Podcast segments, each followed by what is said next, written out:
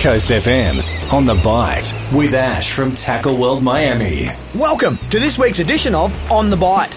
With the demersal ban now in place, we turn our attention to other fisheries. And believe me, there is no shortage of options in the Peel region.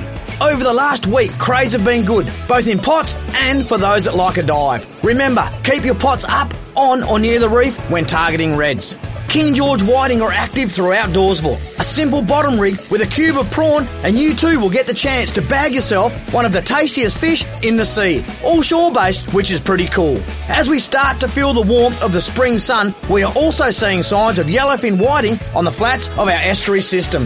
Early in the season, we often see vibes work the best before the heat of the summer sun really kicks in and we see them actively target surface lures.